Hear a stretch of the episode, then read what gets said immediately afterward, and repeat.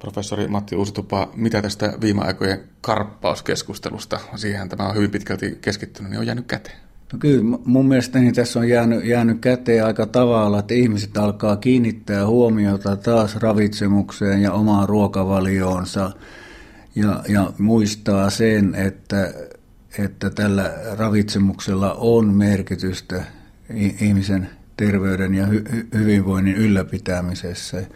Et siinä mielessä tämä keskustelu on ollut positiivista. Toki tässä on ollut sitten tällaisia negatiivisiakin piirteitä ja ehkä jopa turhaa vastakkainasettelua. No yleisesti tuntuu siltä, että tänä päivänä tuo syöminen ja ruoka tuntuu olevan hyvinkin vaikeita asioita.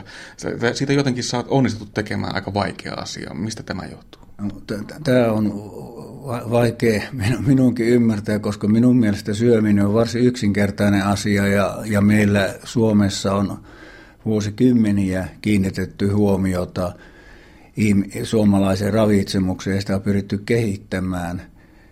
Samanaikaisesti on tietenkin meidän ruokakulttuuri muuttunut ja meillä ei enää ole tällaista yhtenäistä ruokakulttuuria ja on erilaisia alakulttuureja. Tämä on varmaan yksi syy siihen, että tähän suhtaudutaan niin tunteenomaisesti. Mun mielestä syöminen on varsin yksinkertainen arkinen asia. Aikaisemmin tyydyttiin aika hyvinkin näihin virallisiin ravitsemussuosituksiin, mutta tänä päivänä näitä sitten haastetaan yhä voimakkaammin. Ensin oli tämä rasvakeskustelu, mikä oli vähän aikaa sitten, onhan näitä keskusteluja tietysti ollut ennenkin, mutta näitä viimeaikaisia rasvakeskusteluja äsken ja nyt sitten tämä hiilihydraattikeskustelu. Onko nyt sitten niin kuin ihan syytä kyseenalaistaa näitä virallisia tietoja?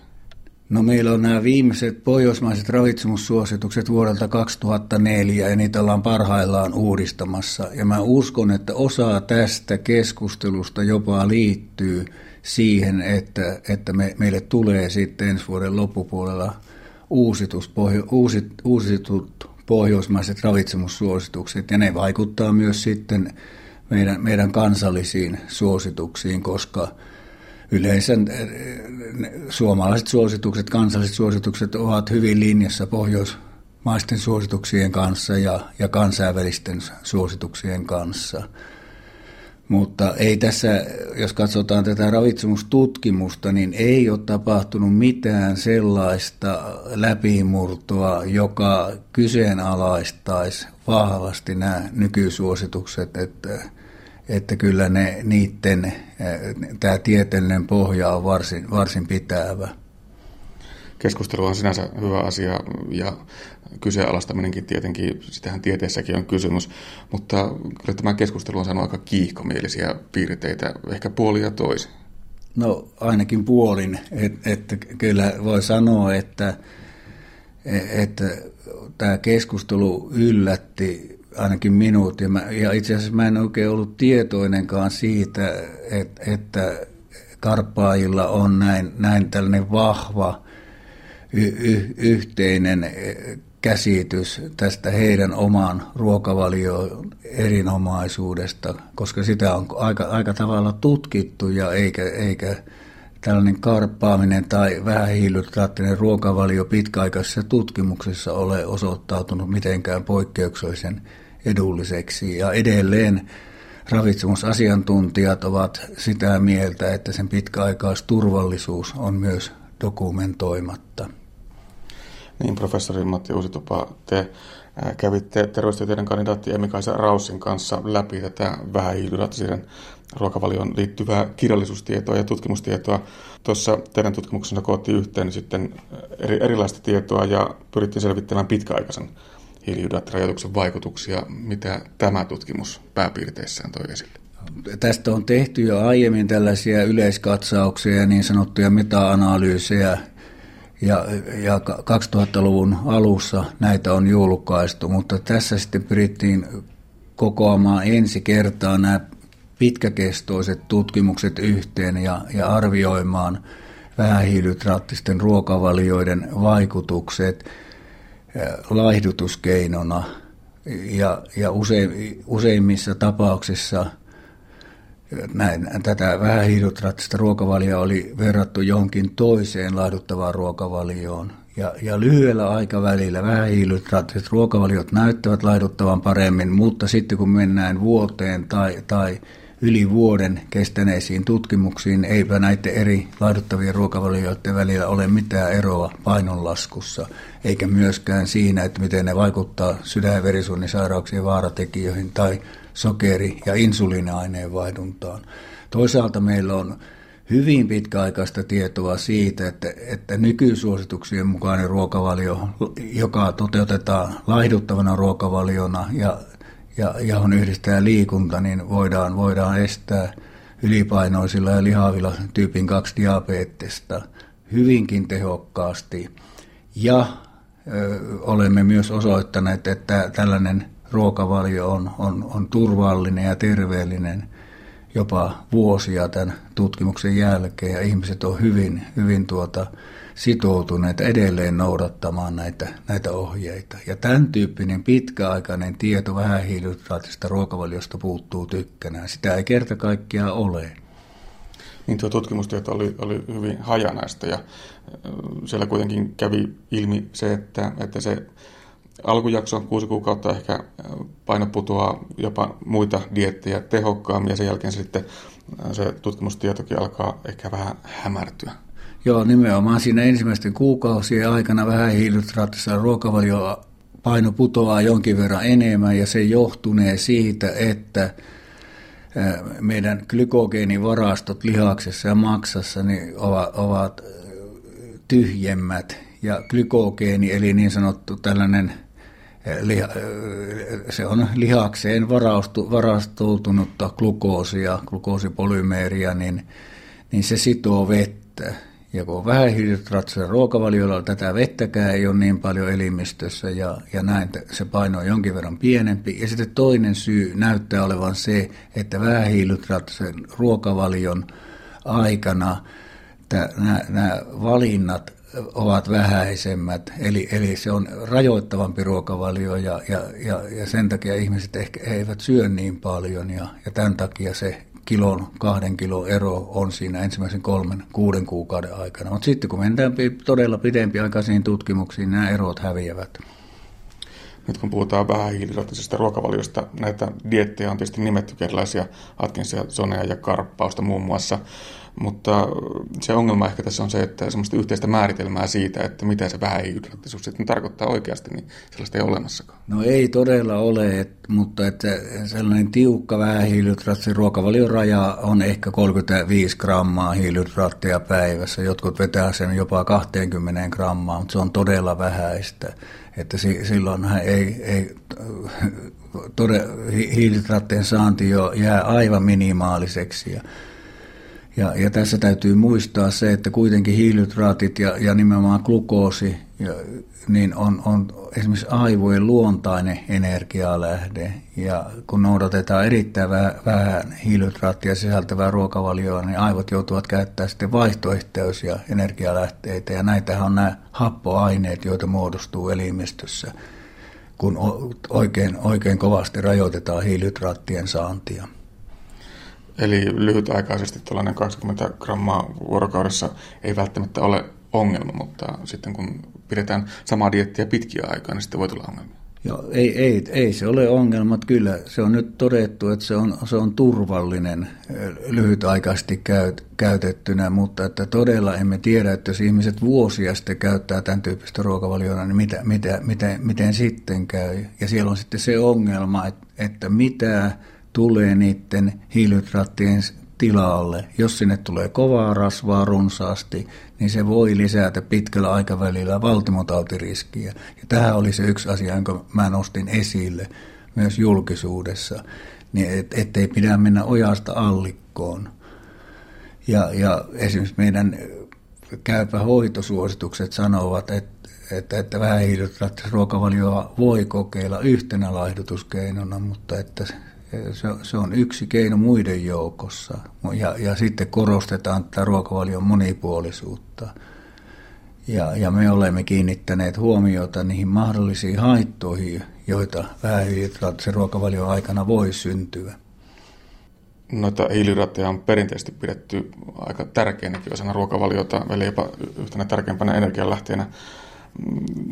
Tässä on myöskin aika suuret kulttuuriset muutokset taustalla sitten.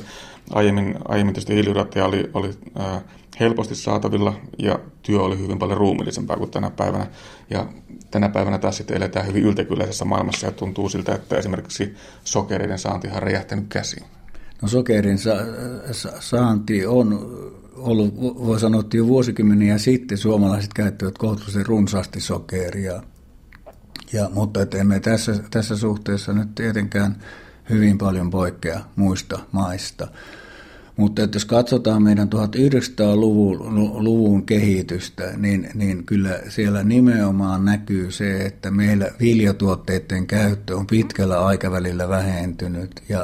Ja sitten kun toisen maailmansodan jälkeen, kun Suomi alkoi vaurastua, niin ruokavalio oli hyvin rasvapitoinen. Jopa 40% energiasta tuli rasvasta ja tästä rasvasta puolet oli kovaa rasvaa.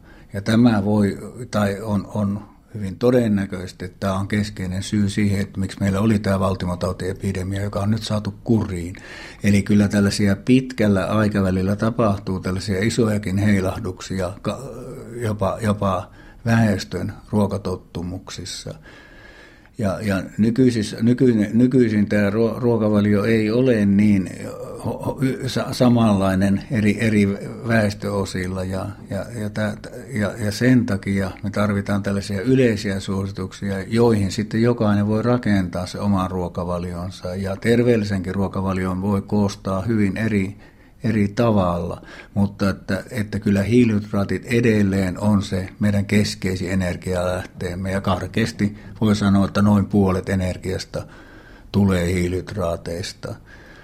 Ja varmaan näissä suosituksissa tulee jatkossakin olemaan tällainen tietty vaihteluväli esimerkiksi hiilihydraattien saannissa, että jotkut tulevat sitten vähemmällä toimeen ja esimerkiksi ruumiillisen työn tekijät ja urheilijat niin käyttävät sitten runsaammin hiilihydraatteja, koska he tarvitsevat enemmän energiaa. Onko se yksi ongelma nimenomaan sitten siinä, että näiden yleisten ravitsemussuositusten kuvitellaan olevan sellainen kiveen hakattu taulu, että tätä pitäisi noudattaa ja sitten jos tämä ei toimikaan, niin sitten kyseenalaistetaan koko paletti? No, joo, mun mielestä tämä on varmaan yksi ongelma ydin, että tavallaan suomalaiset ajattelevat liian yksioikoisesti syömistä, että todella nämä ravitsemussuositukset on tällainen yleinen ohje siitä terveestä ruokavaliosta, ja ne perustuvat parhaan tutkittuun tietoon. Mutta että eihän niitä nyt tarvitse orjallisesti noudattaa, ja mä korostaisin sitä vielä, että todella sen ruokavalion voi koostaa hyvin yksilöllisesti, ja silti se voi olla ravitsemussuosituksien mukainen ja olla terveyttä edistävä ruokavalio. Nythän noihin hiilihydraatteihin tullaan ilmeisesti kiinnittämään huomiota myös pian valmistumissa yhteispohjelmaisissa ravitsemussuosituksissa ja samoin Itämeren ruokavaliohan jo on ehkä aiempaan verrattuna pudottanut hiilihydraattien saantisuoritusta. No ei oikeastaan, että ei se ole pudonnut, mutta että tavallaan tullaan korostamaan näiden hyvien hiilihydraattien merkitystä. Ja se käytännössä tarkoittaa sitä, että tässä itämerellisessä ruokavaliossa tai terveellisessä pohjoismaisessa ruokavaliossa niin korostetaan kasvisten, hedelmien, marjojen terveyttä edistäviä ominaisuuksia ja täysjyväviljavalmisteiden terveyttä edistäviä ominaisuuksia. Ja näitä voi syödä sitten vaikka hyvinkin reippaasti. Sen sijaan näiden niin sanottujen huonompien hiilihydraattien saantia niin pyritään sitten vähentämään. Sinne kuuluu puhdas sokeri, sitten sokeripitoiset juomat, joiden kulutus on noussut ja sitten niin sanotut, mä tiedän, on ehkä väärä puhua höttöhiilihydraateista, mutta tämä termi nyt näyttää olevan tänä päivänä aika yleisesti käytössä, eli sellaiset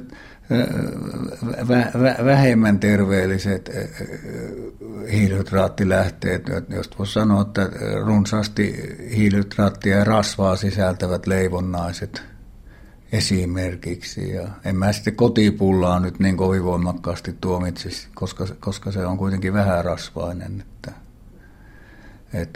Ja aina niin kuin kannattaa pitää se maalaisjärki mukana. se positiivinen puoli, mikä tässä on, niin todellakin hiilihydraatteja ja niiden laatuun varmasti nyt kiinnitetään huomiota ehkä enemmän kuin aikaisemmin. Tulisiko jokaisen nyt hieman sitten tarkastella sitä omaa lautasta, että millaisia hiilihydraatteja sieltä tulee? No kyllä, mun mielestä tämä on... Mun mielestä sellainen yksi viesti, eli ihmisen kyllä pitäisi vähän niin kuin vahtia sitä, että mitä syö ja ei elää ihan niin kuin siten, että syö ajattelematta mitä tahansa.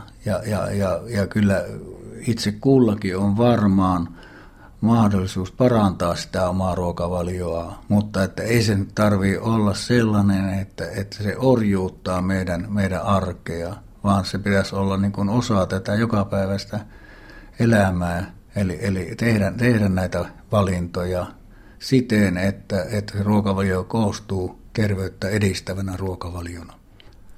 Millaisia käytännön vinkkejä professori Matti Uusitupa antaisit sitten tavallisen kansalaisen ruokalautaselle? No kyllä, mä lähtisin siitä, että tavallaan jos katsotaan näitä meidän energialähteitä, niin sinne tulisi nämä täysjyväviljavalmisteet, ne vois muodostaa sitä energian lähteenä perustaa, sitten kohtuullisesti perunaakin kyllä sinne voi kuulua, ja sitten runsaasti kasviksia, hedelmiä, marjoja, sitten vähärasvaisia maitotuotteita, jogurttia, vastaavaa. Ja sitten jos katsotaan näitä erilaisia lihavalmisteita, niin rasvainen kala yleensä, siipikarja ja sitten riista on erinomainen näin syksyisin. Sitä on runsaastikin saatavissa. Ja sitten punainen liha kuuluu tällaiseen sekaruokavalioon, mutta sitä vain kohtuudella. Ja nimenomaan tämä monipuolisuus ja kohtuullisuus on niitä avainsanoja. Ja sitten ei voi oikein niin kuin joka päivä elää pizzalla ja hampurilaisilla. Että kyllä siitä, jos niiden katsoo sitä ravintokoostumusta, niin ei, niistä on kyllä vaikea ihan tällaista terveyttä edistävää ruokavalioa koostaa. Ja samaten sinne, kun ei suklaatakaan voi syödä vapaasti, eikä karamelleja, puhumattakaan, että juo litrakaupalla sokerisia ja limppareita. Ja sitten jos mennään tuonne vielä juomapuolelle, niin kyllä siis meillä alkoholin kulutus on 60-luvulta noussut tuon 6 litrasta 10 litraa. Että kyllä sieltäkin aika tavalla energiaa tulee ja voihan sitä vähän skarpata sitä sen oluenkin suhteen sitä elämää, jos sitä kuluu päivittäin turhan paljon. Ja sitten kun hypätään vielä yksi kohu taaksepäin, niin on ne rasvat. Onko rasvoissa tapahtunut mitään olennaista muutosta? No, se perustietämys tästä rasvojen vaikutuksista niin ei ole muuttunut. Päinvastoin se on jopa vahvistunut. Ja kyllä kansainvälinen tiedeyhteisö allekirjoittaa sen, että kova eläinrasva, mukaan lukien maitolarasva, niin suurentaa haitallista LDL-kolesterolipitoisuutta, joka on suorassa syysuhteessa valtimokoettomaan tautiin. Eli tästä niin kuin perusparadigmasta niin ei olla luopumassa. Ja sen, kun vaihdetaan kovaa rasva pehmeämpään, Suomessa esimerkiksi rypsiöljyyn, niin kyllä nämä kolesterolipitoisuudet alenevat ja tällä rasvan laadun muutoksella niin pitkällä aikavälillä voidaan sitten vaikuttaa sepelvaltimotautiin ja muihin valtimotauteihin ehkäisevästi. Ja en usko, että uusissa ravitsemussuosituksissa niin tämä rasva-asia kääntyy mitenkään ylösalaisin. Että siihen ei ole kerta kaikkiaan nyt mitään sellaista tieteellistä näyttöä. No nyt on tullut aika paljon vielä uutta tutkimustietoa siitä, että tämä kova rasva voi olla haitallinen myös insuliinin tehon suhteen elimistössä ja sekä tyypin 2 diabeteksen että valtimokovetustaudin synnyssä tutkitaan tällaista matala-asteista tulehduksellista tilaa elimistössä ja tässäkin suhteessa niin pehmeä rasva näyttää olevan parempi vaihtoehto kuin kovaa rasva. Eli tämä tulehduksellinen tila voi alentua, kun vaihdetaan kovat rasvat pehmeään.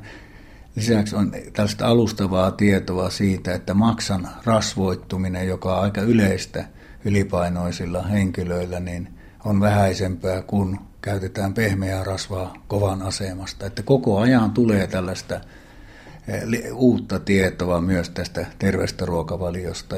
Ja tämä koskee myös näiden täysjyvää viljavalmisteiden vaikutuksia, jotka näyttää olevan myös tulehdusta estäviä.